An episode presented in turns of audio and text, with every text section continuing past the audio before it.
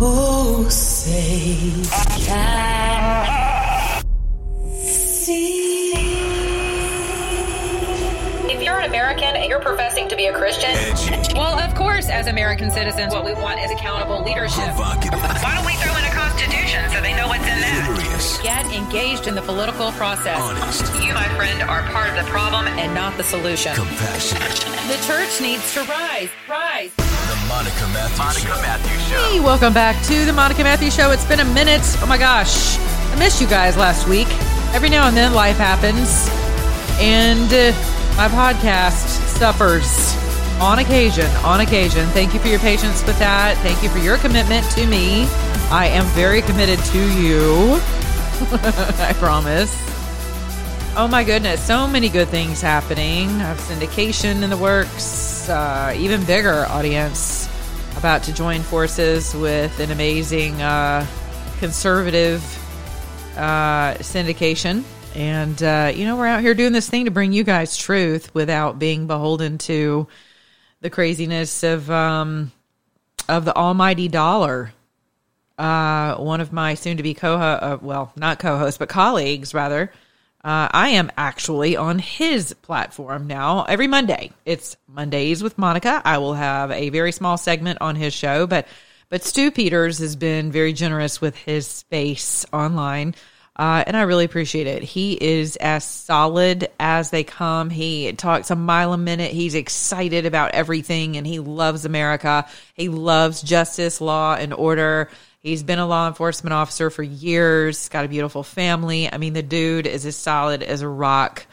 Um, and I'm very blessed to know him. So we have now embarked on Mondays with Monica. So we'll recap a little bit of the week before, what seems to be, you know, coming up uh, in the week that we're in, uh, as well as some spiritual undergirding to get us through that week and not just get us through, but so that we're overcoming and that we are living abundantly, right?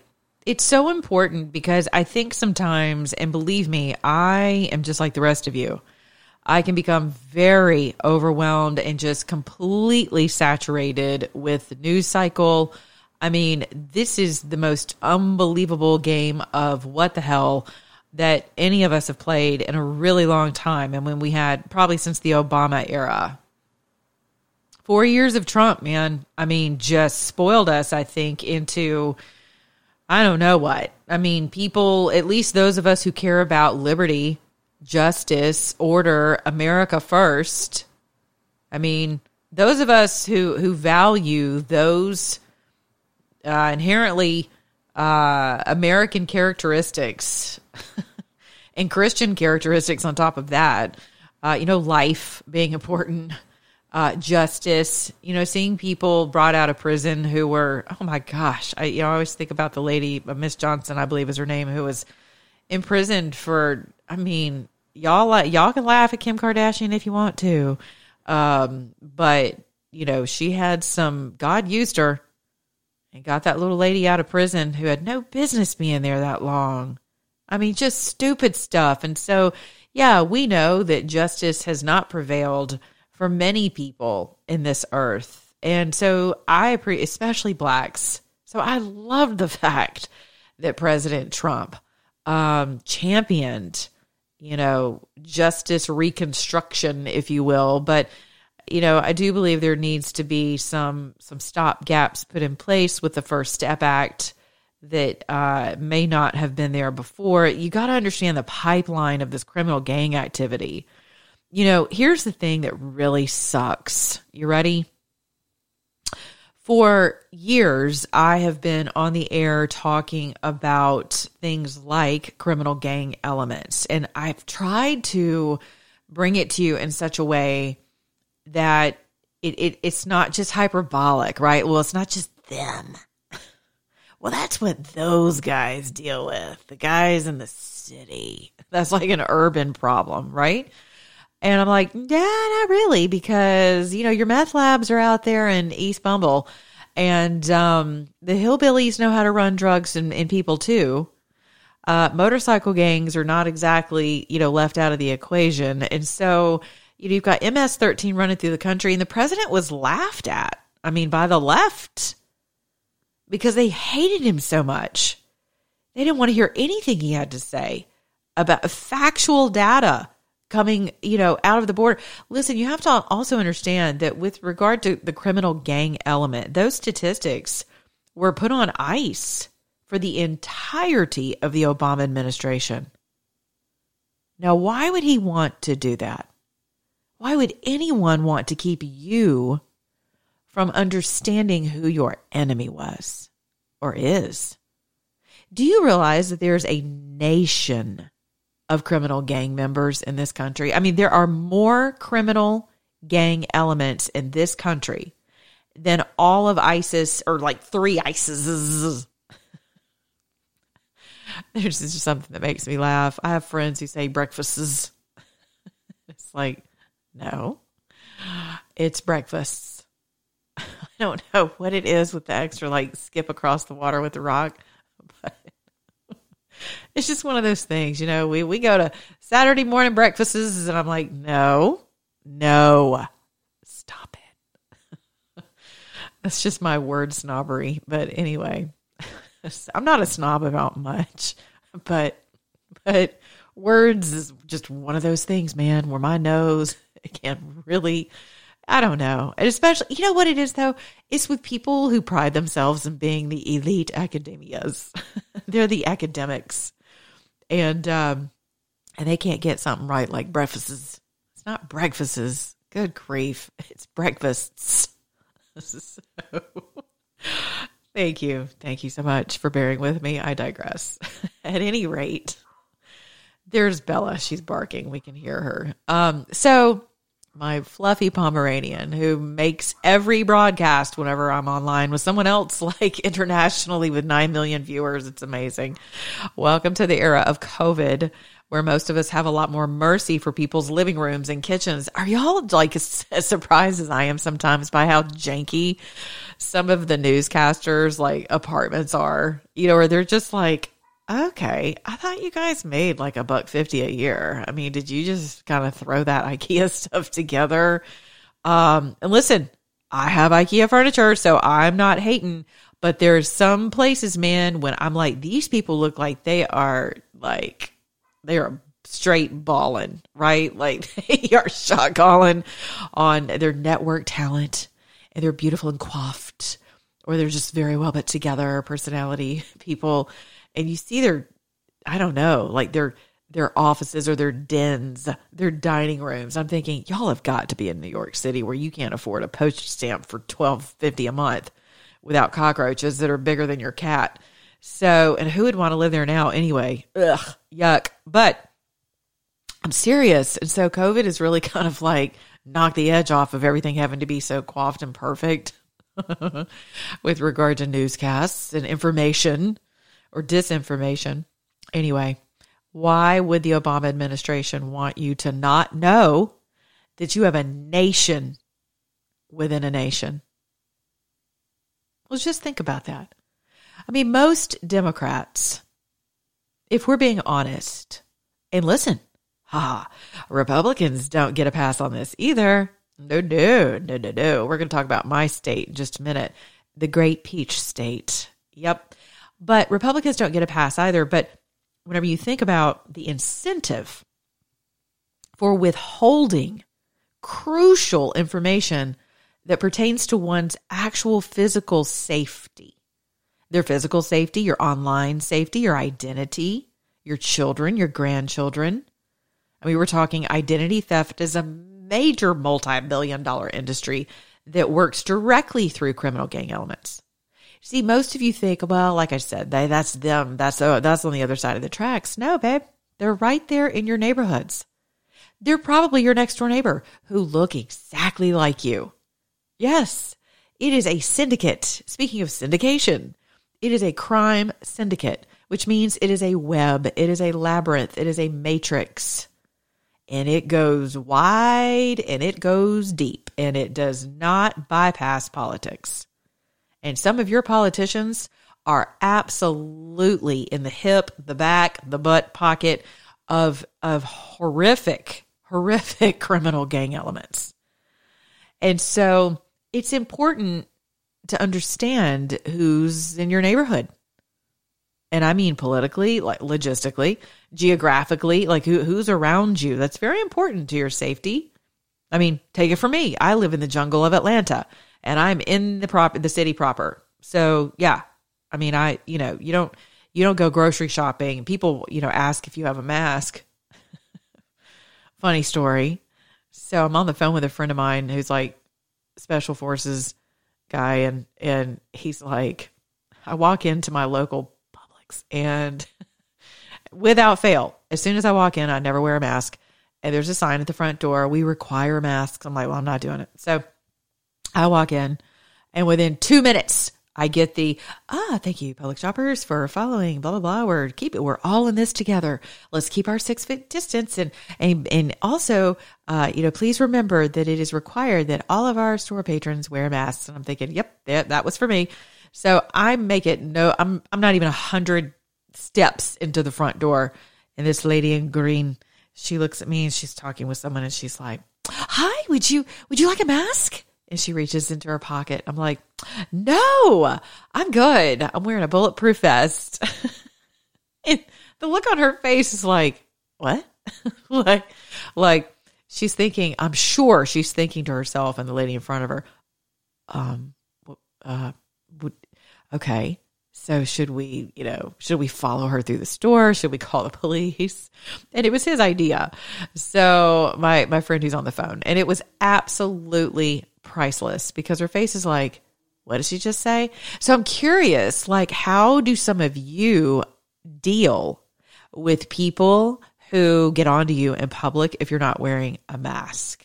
Or if you're the mask Nazi, how have you addressed people about not wearing the mask? Because here's the thing. Here's the thing. I have a lot of mercy for people who wear their masks, right? My mother is one of them. And I don't give mama crap for wearing her mask because mama is seventy-eight years old. And if she wants to wear a mask, then she can wear a mask. She has earned the right to put a mask over her face and believe that it works. And I'm not here to argue with her. But she also knows I'm not going to wear a mask. And so I don't believe in the science. I think it's blah, blah, blah, blah, hocus pocus. But it's okay. I don't shame my mother about wearing a mask because it's just disrespectful. And I'm here to honor my mother, right? Because I'm trying to live long and be healthy in the land. Because that's the first commandment with a promise. Honor your mother and father so it will go well with you and you will live long in the land and be healthy. So some of y'all are sick because y'all are just ugly to your parents. Yep, time to forgive that stuff. We'll talk about that in a minute. So, so my mother, God bless her, Helga, straight off the boat from Germany. I mean, she's amazing. She's come through so many things. You really think I'm going to give Helga a hard time about uh, about her mask? No. But she also knows, don't mess with me about not wearing mine because I'm I'm like, mama, mom, listen, mommy, mama, mama, mama. Um, if if you're wearing your mask, then, and you believe it works, it's kind of like people who are vaccinated, right? But they're still going to wear their mask and they want you to wear yours too. And they want you to get vaccinated. And I'm like, whoa, well, hold on, hold on. So yours either worked or it didn't, right? Your mask either works or it doesn't. I don't need twenty masks to feel better. You know, I also don't wear weighted blankets. Again, my daughter does. She loves it. I hate it. Kudos to you guys who love it. You feel safe. You feel like you're in a little burrito, a body burrito. Perfect. Good on you. I don't like them. So I don't wear them. I don't need to feel safe with my blankets. So I don't feel safe with a mask. It's just that simple. No shame, no shame on you. But I'm curious, if you're one of those people who shames people about not wearing a mask while you are wearing yours, I'd love to hear from you. Please sound off on my website. I have this cool feature on my website where you can leave recorded messages and you can call back and keep going. You don't bother me at all, but I want you to know something. They're public. So some of you leave me very intimate details about your lives, which I'm totally fine with, by the way. But I would encourage you to send those things to my ProtonMail because every single thing you send through Gmail is um, is actually monitored by all kinds of great people.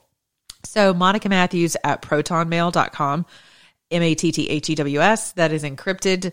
Uh, if you're if you're sending me very personal information, it's better for you to uh, send it there. So uh, on my website, though, I'd love to hear from those of you. How have you dealt with people giving you a rash on top of your face rash from, from wearing a mask or not wearing a mask out in public, rather?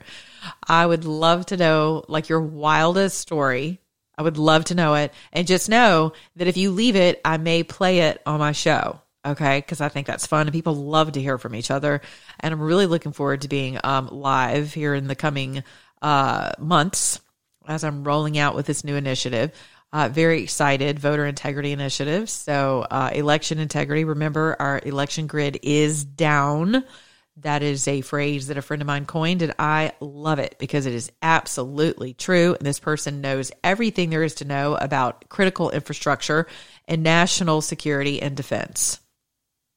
And until we start seeing our vote that way, we are going to remain in this um, self-licking ice cream cone. Speaking of a self-licking ice cream cone, Georgia, and uh, people who really miss the mark, who some of you have an inordinate amount of um, mercy for. And that would be my governor, Brian Kemp, who is running for a second term, by the way. So all of this brouhaha you see with Major League Baseball, right? Thank God. Thank God people are showing us who they are. Ugh. I mean, I know it's so, it's disheartening. Like with every person who who comes out, every entity, every Supreme Court justice, every pastor who, you know, is is a U S senator. I mean, thank God people are showing us who they are. Because that way you get to make a change about it while you still can. Especially the elected. Okay, so in the state of Georgia, we still have Dominion. And I don't care what you say about Dominion. This isn't just a Republican beef. This is, go back and watch the Netflix documentary, Kill Chain. This is a little guy, a little Finnish guy named Hari, who's been a hacker since he was like two, right? Picked up by the Finnish government. And and now, you know, he's like the the the wizard of all things elections, right?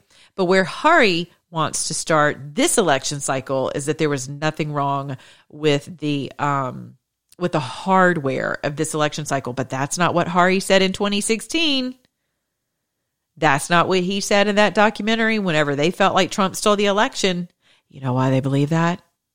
Because they know that those machines are absolutely hackable. And Hari spent the better half of an hour and forty-five minutes proving to us how that happens. But now all of a sudden, that's not possible. Now all of a sudden, you have billions of dollars of lawsuits posturing, complete peacock posturing on behalf of of technological just Goliaths going after people like Mike Lindell and Sidney Powell because they were shedding light on what those systems can actually do. Jovan Hutton Pulitzer, dear friend of mine, colleague, hardworking, like he has been through it to bring this artifact uh, technology that he has, that he has yet to be able to utilize in the state of Georgia to the full extent that it, it has been, it, it has been adjudicated, if you will. Uh, it, it has been ordered by the courts for them to receive ballots. Garland Favorito in the state of Georgia has been working relentlessly on this too. Uh, although there's some, you know, there's a lot of hearsay about how this whole thing has been infiltrated. Uh, but I do believe at this juncture that Jovan and Garland are attempting to work together to just put some things aside and uh, and allow the technology to speak for itself, as, re- as well as this forensic audit. Now you got to know that Brad Raffensperger stepped forward, the Secretary of State of Georgia, and he's trying to put a stop to that because he says untrue, complete lie that it jeopardizes the uh, anonymity of the voter to give over ballots. That is absolute crock. Have you ever filled out your name on a ballot? Is your name on the ballot? No, it's not. We're not talking about absentee ballots. We're talking about ballots that have been scanned. So it is crap. It is just another ploy. It is another um, cog in the wheel of the, of the, you know, as Georgia turns. Right? We've become the peach pit. I mean, sewer here in the state of Georgia. So Brian Kemp is now playing tough guy with Major League Baseball. So what I'm saying is, thank God we get to see uh, Major League Baseball is in bed with China. Shocking. I mean, who, just hold on. I mean, if you think this is over, if you think we're just getting started, God is just getting started with the revelations. I mean, just hold on to your panties because, because more of them are coming. But this is exciting because you get to see exactly where people are going to land. Just like with the Supreme Court. And so many of you, myself included, temporarily disheartened that they didn't take up a single case of this election. Completely left the American people hanging. And I thought to myself, well, thank God, there it is. Thank you, Father. Now we can get on with it. Now we know where their hearts are, and not all of them. Thank you, Justice uh, Thomas. Thank you. Thank you for being a man of actual justice and honor. I mean, just so Brian Kemp is now Mister Big Guy. He's Mister, you know, the tough guy on campus. He's going to come defend everyone's vote, and he's not going to back down. And, you know, we're, we're going to see this thing through. Well, you know, a few years ago, uh, we had a couple of pieces of legislation, but I'll, that were, that he did say that he would champion. I'll just, I'll just stick with one. He was not the governor at this time, but I will stick with one. We had a blue dog Democrat at the time who ran as a Republican and wanted everyone to believe he's a Republican. I will never believe he's a Republican, and anyone in their right mind wouldn't either. But Governor Nathan Let's Make a Deal was our governor at the time. And the Chamber of Commerce, along with the L G B T Q community, not the community, but the corporate community, you have to, you have to, you must separate the two. You must.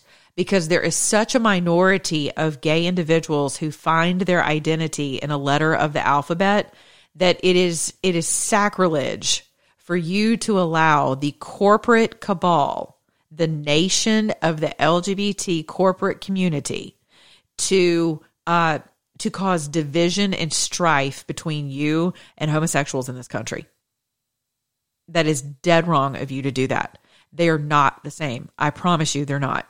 There are more homosexual people who hate what the corporate entity of the L G B T corporate mafia ball does.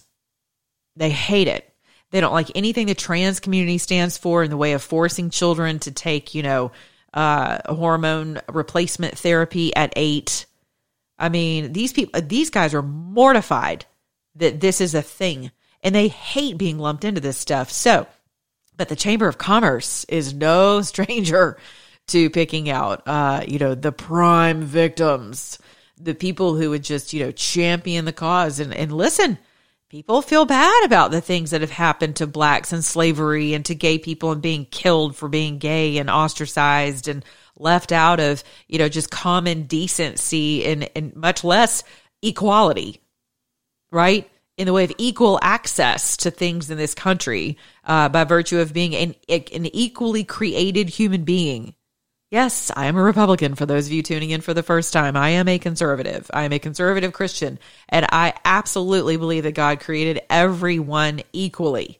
Okay? I'm not going to get into my theology about homosexuality and all of that tonight. I'm moving over to old Pat, Reverend Warlock in just a minute. So, but as it pertains to this conversation, R F R A, Religious Freedom Restoration Act, was something that was on the table a few years back, and the Chamber of Commerce, uh, the the Georgia Chamber of Commerce, along with the L G B T community nationally, came against the state of Georgia, as did many of the corporations that you see rallying right now, attempting to once again forfeit, otherwise steal, annihilate, molest, rape, trample on our First Amendment right. Rights, right? Because there's multiple rights tied up into the First Amendment right. So with religious liberty, what they did was exactly what they're doing now. The corporate giants did not read the legislation. I know this for a fact because I was in a luncheon. I was, at the time, I was a member of a, of a, um, a little highfalutin. Uh, it's not a secret society, that's for sure, but it is a, uh, it's a membership. And in, in our only, our only mantra was take the call. which is awesome to be in something like that. And these were all people like were C-suite individuals, entrepreneurs as well, uh, but people who were movers and shakers in different industries. Okay. And so um, I don't, I, I guess by virtue of just, you know, me and my charm and the fact that I'm, ha ha, and that I'm in media. Um, actually, it was my charm, I think, that, that got me the invitation into the group, but, and that in a Greek, and you know how we are as Greeks, we all stick together forever.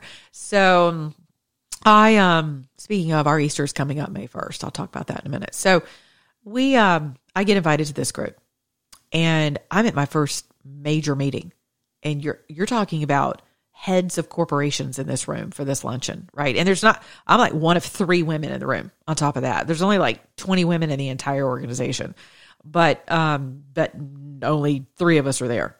So I'm in this room and this dude gets up to talk about the legislation because there's, even though it's not supposed to be uh, a political organization, these guys have managed to siphon Uh, information from from very unreliable sources about legislation that could cost businesses. Everything from utility companies to hospitality industry, you name it. Uh, if they feel like their industry, restaurants and bars, if they felt like their industries were going to be threatened by particular legislation, they were going to get up and give like, you know, the death speech to these C-suite individuals. Well, I'm sitting there listening to this mess, and mind you, I'm very close friends at the time with this person who was who had authored the legislation for religious restoration, um, religious uh, freedom restoration act, right? Which all they wanted to do was ensure that the burden was on the state to prove that that you had somehow violated someone else's ability to, you know, however they wanted to express themselves, right? Because remember, at the time, this was this was on the heels of like cake baking and forcing people to bake cakes, and you were seeing Christian bakers go out of business. Their their lives were ruined financially, as well as other ways, because that's when the quote cancel culture was just getting started. Now you understand why I don't subscribe to cancel culture, because this is the steal, kill, and destroy culture. There's no ifs, ands, or buts or in-betweens about it. Not for me, because the, my Bible doesn't say the enemy came to cancel me. My Bible says the enemy comes to steal, kill, and destroy. And that's exactly what he's doing. And he's done that to many businesses who were God-fearing, great people, not hateful, not out here causing trouble, not out here anti, you know, gay, gay bashing, none of that, minding their own business, politely offered to bake other things, but maybe not a wedding cake, right? And so the entire narrative of religious freedom gets hijacked. And you have churches who are now chiming in to say, well, you know, it, Jesus would not hate on the gay people. I'm like, again, have you read the legislation? No. Okay, praise the Lord. Thank you. Sit down. So, or step step outside of your pulpit to deal with this stuff, right? Because people don't want to get squashed. They don't want to lose their five oh one c three statuses. So I'm in this luncheon and I'm listening to this crap about lies about this legislation, because they're there to scare the crap out of these heads of corporations, heads of industries. And I'm like, oh my God, there's no way. There's no way I can sit here and listen to this, because I know, and listen, my, my pulse is up, my, I'm thinking, and I've got a friend of mine who's just joined as well, came in because of me, who is no longer with us, but an amazing patriot. Served this country very well in the military, and uh, very successful entrepreneur. And he's sitting across the room and he's texting me and he's like, Matthews, are you going to stand up or am I? They're talking about all the repercussions, the financial repercussions of what happened in North Carolina. And the sports god stood up against the against this legislation because it's so hateful and so divisive and it leaves the gays out of everything. And I'm like, okay, first of all, that is not how that went down in North Carolina. It is not going to bankrupt the state. Everybody just exhale, okay? And I'm like, all right, fine. So I knew that was my call to action. Oh, man, here I am, new kid on the block. I'm a chick on top of that. And I'm in this room with men who are like, I'm talking at the top C-suite level of industries. And there's like two hundred fifty of them and me. And this dude up at the front of the room, I don't have a microphone. Of course, I'm in the very back of the room because I was late as always. And I'm in the back of the room and I stood up. My face, I'm sure, was as red as a peach. I mean, as red as a tomato. And I don't know what came over me. I don't even know what I said, but by God, I defended the word of God. And I said, I have never seen the righteous forsaken. Never. And you are messing with the word of God. And this is a place of industry. And I realize this is not a house of prayer, although every place on this planet should and could be a house of prayer. If you're a Christian, wherever you go, pray. That's your house. You are the house of God, by the way. So everywhere we go, we are the house of prayer. Pray unceasingly is what the word says. Don't ever stop praying. The second you walk into a room, you pray. Take authority over every other thing in that room that spirit that is spiritual, attempting to have jurisdiction over God's place in that room. And that's exactly what I did. And I stood up and I was like, nope. First of all, these are lies. This is fear-mongering. That is not what the legislation is set to do whatsoever. This has nothing to do with hating on gay people, not even a little bit. Who in this room, please, by a show of hands, has read the legislation, including the man at the podium? I want you to ask me how many people raised their hands. Right. We're talking, again, heads of corporations that you are very familiar with. No one read the legislation. I was also a part of a group who was bringing uh, Christian films to the city of Atlanta, okay, to the state of Georgia. And we're meeting over at like this great church facility, right? I mean, we're supposed to be God-fearing people. I mean, it's a Christian film group, for gosh sakes. And so this legislation is on the table. And they've got one of their mouthpieces, you know, because they're all spread out. Let me tell you, the left is like busy. I mean, you've got believers on the left too. I know it's hard for some of you to believe, but they are there. And so, and listen, this is about lining pockets, honey. I've said it since I got on the airwaves. If you want, if you want to find out why anyone is doing anything that makes no sense to you whatsoever, that is attempting to, to oppress someone or something or an entity or a group of individuals, look no further than a money trail. Because that's where you're going to find it. You'll find every single motive you can think of right there on the money trail. Just follow the money, including with Christians. I know it's hard. I know. I know. So this guy, uh, he's a mouthpiece for the left, very well known in the city of Atlanta uh, and Los Angeles, very well known and respected within the investment community. And I've seen this gentleman around for years. And he gets up to talk about, we, we've got to kill this legislation. I'm thinking to myself, I have literally died and gone to hell. Like, there is no way I'm listening to this right now at eight o'clock in the morning at a freaking Christian film breakfast group meeting where we're not supposed to be talking about politics. We're talking about bringing Christian films to the marketplace. And here we are trying to kill the First Amendment. Are you kidding me right now? I mean, I'm just literally like, okay, God, clearly I said, send me, I will go. And you're like, okay, cool, hold my beer. And here I am, like at every event in places where I'm like, no, do not make me stand up and do this again. But I was so, the Holy Spirit inside of me at that point was just so incensed by things I was hearing, the lies I was hearing. I couldn't believe it. And people sitting there just gullible, you know, just mouth breathing, just mouth breathing through the whole thing. I mean, just like totally taking it all in. And I'm like, okay, it's going to be me again. All right. So I'm like, excuse me, that is not what this legislation is about at all. This is about your First Amendment rights. This is about your faith, your ability to exercise your faith. And the whole room gets quiet and they're like, oh, God. That's when people are like, well, we don't like to talk about politics. I'm like, well, too late, honey.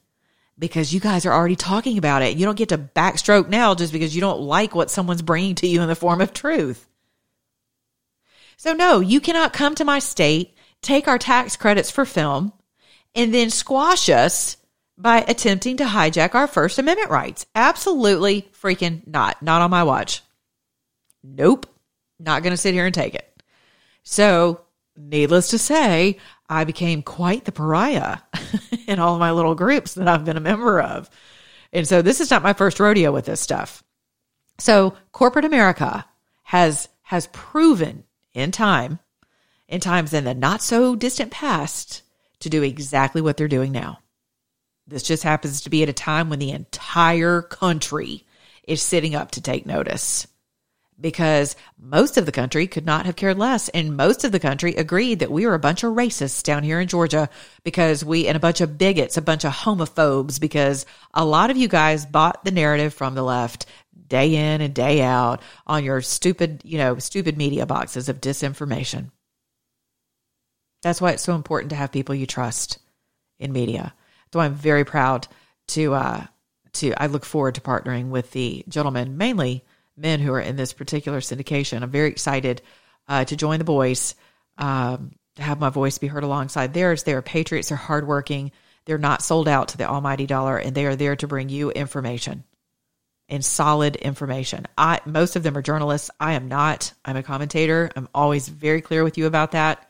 There's a distinct difference, held to different standards, actually legally, um, although I attempt to hold myself to uh, a journalistic standard from the standpoint of uh, just being a Christian, not telling lies about people, not deliberate, not deceiving you, not not giving you disinformation. I was going to say not deliberately giving you misinformation, but that's called disinformation. I mean, that's, I don't believe in that. So whenever I see Brian Kemp campaigning on what has already been done in Georgia by way of the corporate mafia, um, it bothers me, because it reminds me of like Stockholm Syndrome, where everyone's just so desperate. I said it on Stu's show today. Everyone's so desperate for a crumb, for anyone to stand up and defend us, that we'll even take the guy who just kicked our ass. It's abusive. Remember, or remember, I warned you. I warned you back in, gosh, January. You know, don't allow yourselves to get sucked into vacuums. And right now, you're just happy to see anyone show up on the field to defend you. And I realize some of you are like, well, yeah, but Monica, you know, I mean, at least he's doing something. Right. We, uh, do we still have Dominion hardware in the state of Georgia? Yes, we do. Did we follow the laws that were already on the books? No, we didn't. Did we allow the Secretary of State's office to engage in an agreement that was outside of his purview? Yes, we did. Did we allow for drop boxes to lay around the state like dumpsters, like trash receptacles? Did we allow that to happen? Uh, that that were that have that had no chain of custody whatsoever with regard to our critical infrastructure, our national security, and the way of our vote. Yep, we did. D- have we prosecuted anyone who was busted on camera with additional ballots or boxes, or people who lied about a water main break? Uh, people who lied about conversations with the president and doctored evidence because that conversation never happened that way. I was actually busted and called out by the Washington Post by name. Has that person uh, been questioned? Has is that has that person been indicted? Has that office been questioned or indicted? Has any part of that office been reined in? No, it hasn't. And when I say reined in, I mean according to our Constitution here in the state of Georgia, according to the authority uh, vested in the governor of the state of Georgia. Have those things been exercised? No. No, they haven't. So do you really think that I'm going to get behind a man or a woman or a dog or a parakeet who allowed all of that to take place and not call for a special session while having the emergency powers of COVID nineteen in his back pocket? Refused to call for a special session so that we could have elected, we, we could have denied the election results of this state.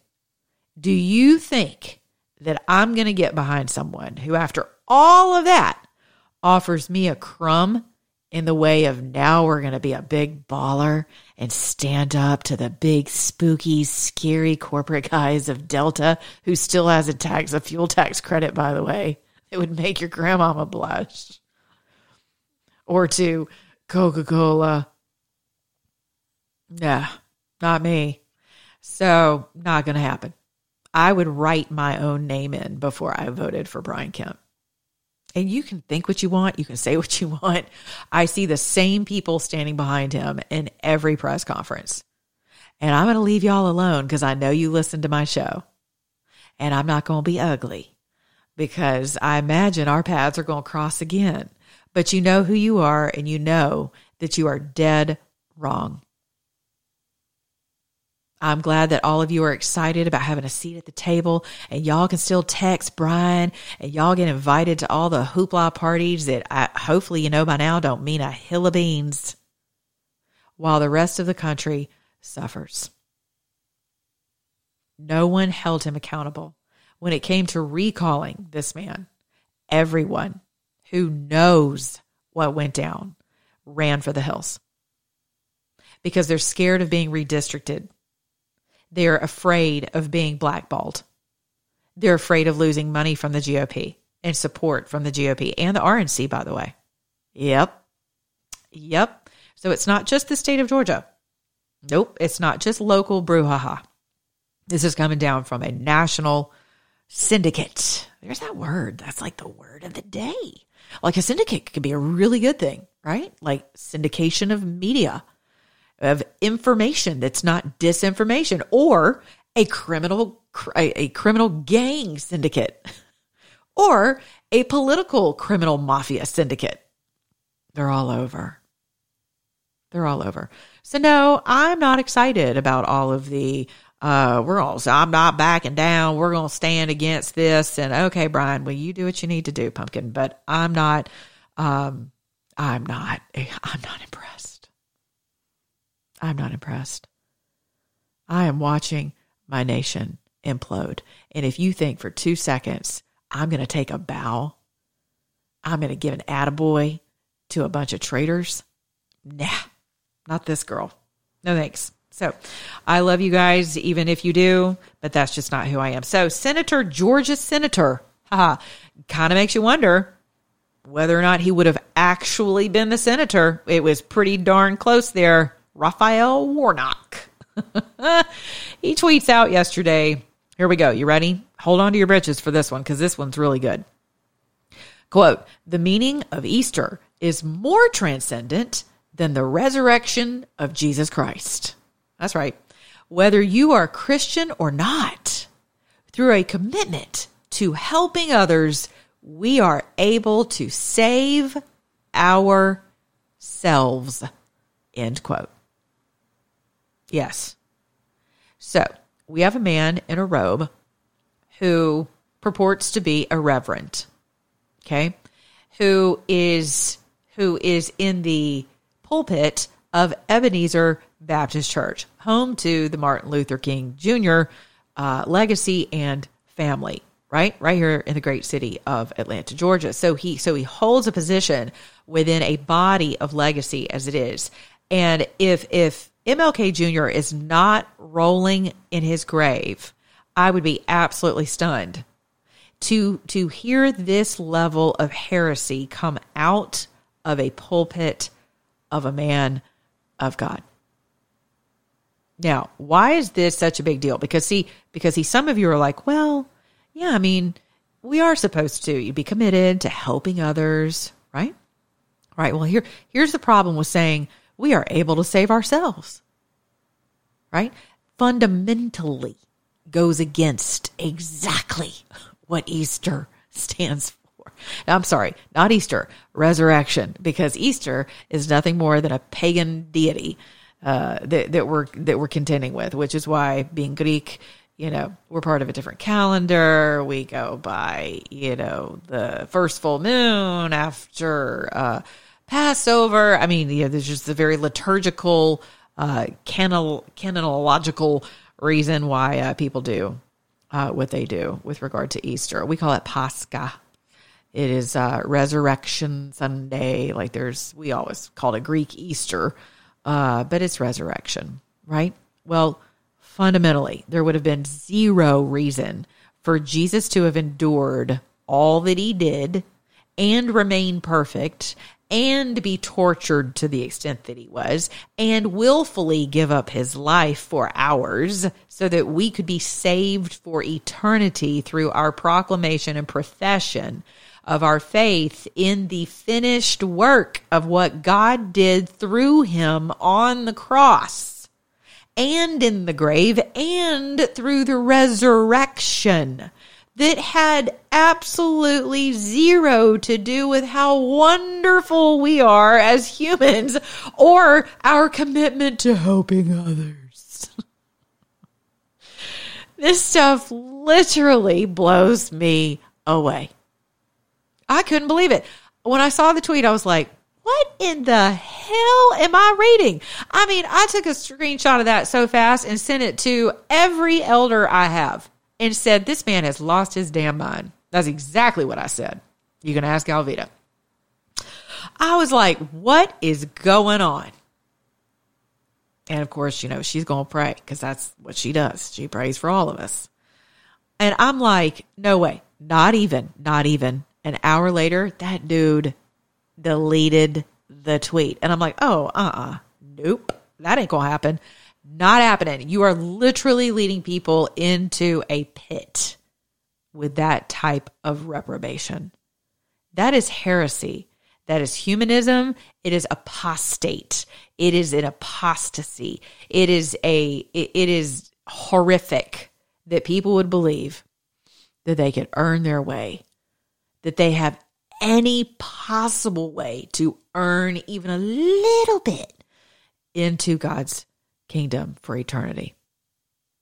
That is that is an abomination of the word of God, but it sells politically, right?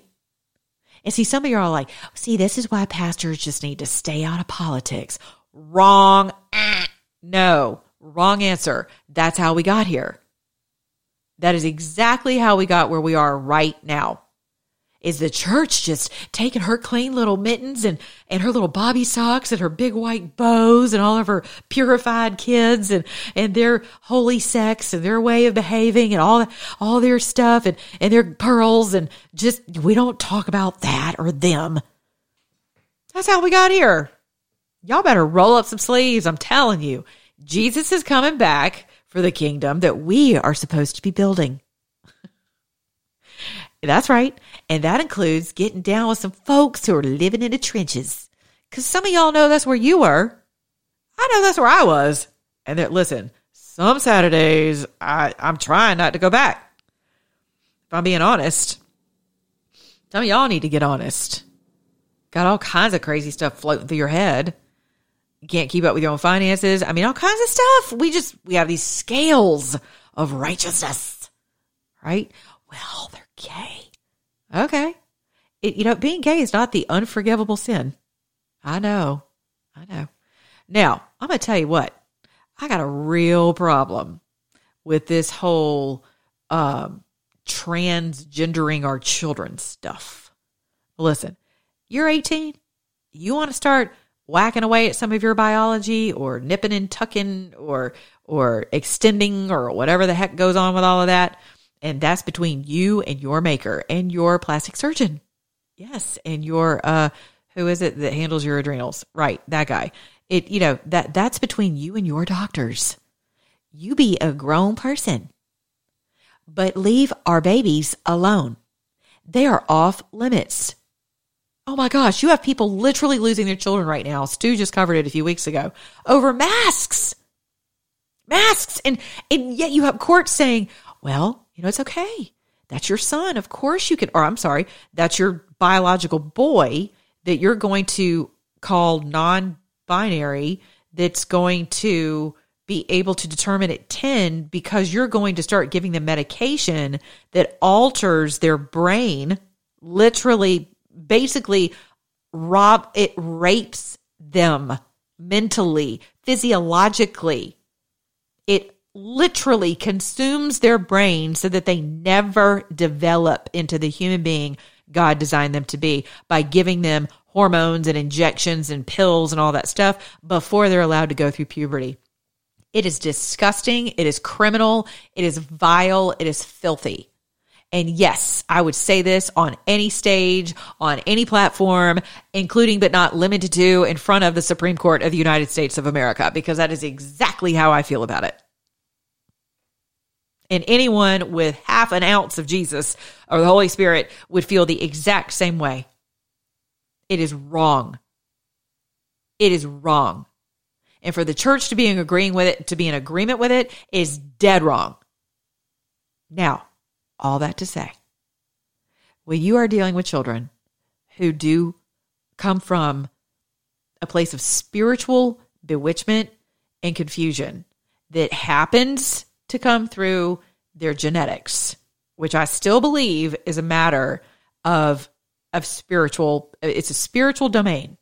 It is a spiritual domain that you're dealing with first that, yes, can manifest itself through the biology of someone who del- who who definitely feels from childhood that they are the wrong sex. That is absolutely real. I've ministered to people who struggle with that. It is nothing to be made fun of. It is nothing to take lightly. And what really ticks me off is that we're just making it this cultural thing. It's just this trendy thing when there are actually people out there who are a minority, by the way, who have wanted to take their lives from the time they were five because they were so confused. They just didn't understand why they were so confused. It's horrible. And, but to, but to, but to not have the answers for that and to not even come alongside those families and pray with them, right? And get them the counseling that they need, if in fact that's the route they choose to take, while this person is ministered to, which I believe there is nothing, nothing that the power of the Holy Spirit of God cannot tend to. Nothing. I don't care how reprobate you are. I don't care. I don't care how far down the the vile, wicked filth hole you've gone. And I've seen and encountered some really wicked people. People embodied with, possessed with the most vile filth that you can imagine, who have done filthy things to other human beings. And I've absolutely seen the power of God rest upon these people. You cannot tell me that the God who brought Jesus Christ up from out of that tomb is too dingy for demonics. Now, why we don't see more of that in the earth, beyond me, beyond me. We've made it so Hollywood and, and like it's only a faction of people. You know, you have to be like some ordained exorcist to, to contend with things of this nature. I'll tell you what you do need to do. You need to understand who you are and your jurisdiction, who you're seated in and where, the power of the name of Jesus, who Jesus is to the spirit realm, if you're going to contend with things that are just a little bit bigger than you, or at least, you know, position themselves as such. If you recall, there was there were a group of guys who who went to contend with a particular demon, and um, and they came back to Paul. They're like, "Good grief!" I mean, they were all beat down and battered, and Paul's like, "What the heck happened?" Right? This is Apostle Paul in the New Testament, and uh, and they're like, "Well, uh, so fun fact." Uh, you know, we go to, to cast the demon out, and the demon looks up at us out of this guy's eyeballs and says, well, Jesus I know, and Paul I know, but who are you? And proceeds to just whoop that tail. and and I'm laughing because I've seen things like that actually look at me in ministry. I mean, dark, dark things I've seen in ministry. And I just go, okay.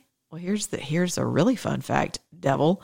I know I'm not here in my authority, so I'm not about to get that twisted. Nope, I am not here in the authority of Monica Matthews. Not even a little bit. but by the power of the living God Almighty, of Abraham, Isaac, and Jacob, by the power and the authority of Jesus Christ of Nazareth, the only Lord of all lords, the Son of Man, the Son of God, by his authority and by the power of the Holy Spirit, I take authority over you. In the name of Jesus, I cast you up and out of that woman right now. There's no screaming. There's no beating people over the head with a wheelchair or cane, trying to knock them over. None of that. Ain't nobody running around looking crazy. It doesn't take all that. Jesus wasn't knocking people out of their chairs and, you know, doing Holy Ghost jigs across the room and making sure that they all fell out in the spirit. He wasn't doing that because he is the only authority. He is the final authority. These spirits, his footstool. And guess where I'm seated? In Christ Jesus. And so are you. And so when you're dealing with things of that nature, you have to know who Jesus is and who you're not.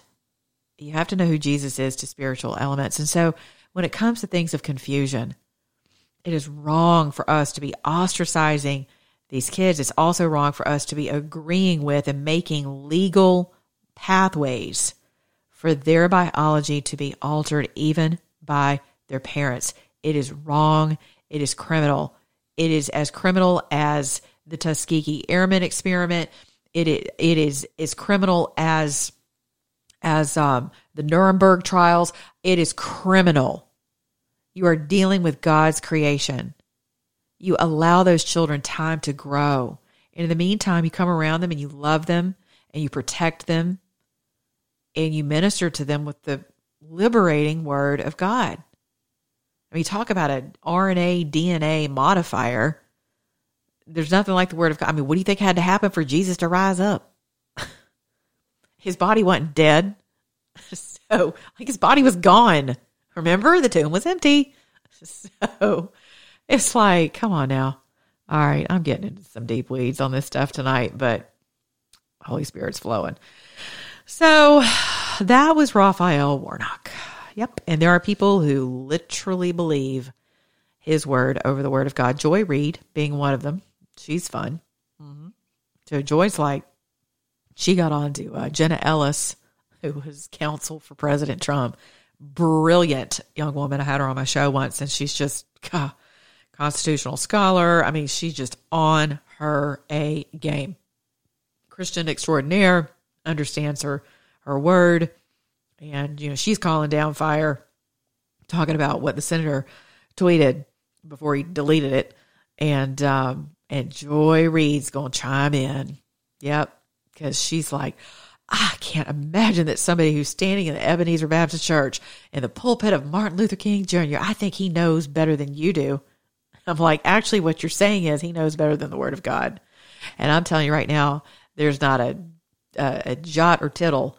There's not even a breadth of a strand of hair that any of us could do to move mountains in the way of getting ourselves into the kingdom of God for eternity without going through the mercy seat. I'm going to leave you with this. Why is this so important? Jesus Christ sits on the mercy seat. When people say to me, Monica, why, why would God make it so that there's only one way, right? Because for a long time, I would say, well, you know, as long as you get there, because I didn't want to offend people, because I didn't know how not to offend people. I was, I've never been a good apologetics person. And um, I think I've gotten better about it over the years, but, but I've just, you know, I mean, I, I either, either, you know, I came with the heat and like a blowtorch, people would walk away singed. Y'all, so, some of y'all do that now, right? Or I was just kind of, well, he's kind of teetering on that. Well, Lord, you know, I'm just going to be loving and kind because that's what you told me to do. And I'm not supposed to judge people. So I'm going to let you deal with them. Right. And God's like, oh boy. All right, Monica, from glory to glory. So thankfully for all of his patience and mercy and grace, right? Mercy's new every morning, by the way. Thank God. Quite literally. But I would tell people, well, you know, I know God understands. I mean, what kind of theology is that? That is the theology that leaves you afraid of man. And when you realize that you sometimes you only have a window, you may be the only window that person ever has to look into a glimpse of eternity on this side of eternity. And so why would you miss the opportunity to just love, love, love that person right where they are and, and let them know that God loves them and that God is love? And why would God use anything but love to bring you to himself? And that's who Jesus is. That's who he was. That's who he is. That's who he will always be. God so loved the world that he gave his only begotten Son. And he wishes that no man would perish, that none of us would perish. But he knows that some, that a lot, actually, I was going to say some, a lot will. A lot of people will. And so when you have the opportunity to share the beauty of God and the beauty of Jesus and the importance of the mercy seat of God, God will give you the words that you need in that exact moment. You don't have to have something recited. I mean, it does say to study to show yourself approved and to be able to give a defense for why you believe what you do. We're called to do that, right? And it doesn't mean that you get it right. And, and whenever we get nervous and we get scared and we get defensive and we just muck it all up, people are left just, you know, feeling worse than they did before we ever opened our Christian mouths. So it is important to just, Father, just wake up every morning praying for that armor of God. Give me the, the helmet of salvation, the mind of Christ, the mind of Christ, right? The breastplate of righteousness, which goes over your heart. Guards your heart from all those fiery darts that the enemy's constantly throwing at us, firing at us all the time, right? Your belt of of of, of truth. Gird your loins with the truth of God. Your feet of peace. Oh my goodness, right? The sword of the Spirit. That's all you need. God's got your back. He's got your side. And then go. Ask him to order your steps for the day. It's so simple. Father, I commit my entire mind, my entire will, all of my emotions. I commit my body, which is your living temple, a living sacrifice. I commit every single ounce of myself to you, Father. I invite you in by your Holy Spirit to occupy every single cell of my body and my being. Every single bit of it. And if I muck up in the flesh today, Father, I thank you that the Spirit is willing, although the flesh is weak, but you have made a way for that too. And your weakness is, I mean, your greatness is made perfect in my weakness. That, that's the truth, y'all. That's the gospel. That's in your Bible. All of that. Don't ask me the address because I'm horrible at addresses. But I promise you, if you, if you Google everything I just said, if you go to your Bible app and type in little phrases of what I just said, you'll find it. You'll find him. A lot of you are very thankful for me, and I'm grateful that you are. But please, always, always, always, the way you bless me the most is not by sending me your money, not by, although I'm very appreciative. Thank you for those of you who do contribute to my work. I'm so grateful. I'm so grateful. If you don't get a thank you note from me, you better let me know because we got to fix that. But you should. You should get a thank you note from me. I'm so grateful. But the way you bless me the most is by blessing our Father for allowing me to be his mouthpiece. That's how you bless me because then he gets to bless me abundantly. And he can do above and exceedingly great anything that any of us could ever do. And so thank you for your gratitude. Thank you for getting on to me sometimes when you're like, okay, Monica, if you say, oh my God, one more time, I'm not going to be able to listen to you. I don't want to offend you with that stuff. I know some of you laugh because I do, you know, I'm a little sassy. I get a little loosey-goosey with my, with my, not my four-letter words, but, you know, my choice words sometimes because I'm just mad. And I'm working on that. I, I can relate to Peter a little bit. So y'all pray for me. If you don't like it, then pray that God has mercy on me and he continues to work with me, and that my heart remains pliable, right? That I, that my spirit remains teachable, and that my spirit uh, hears his spirit, and that I'm willing to abide in accordance with obedience. That is the greatest gift you guys could ever give to me. That is the greatest compliment, is that you thank our Father for the work that he's doing through me and through many others who love him, even those who don't love him. Huh. He works through the wicked. Don't forget that. He can. He can work through anything and anyone. So pray for those who don't know him. Y'all need to, for real, keep Senator Raphael Warnock on your prayer list. I know I do. Either that or he just needs to come on out of the pulpit, for real, because that's dangerous, dangerous stuff. But I love you. Thanks for tuning in. I'll be back with you, God willing, and the creek don't rise tomorrow. Be good to your neighbor. Be good in your own mirror. Remember, if you're an American, act like one.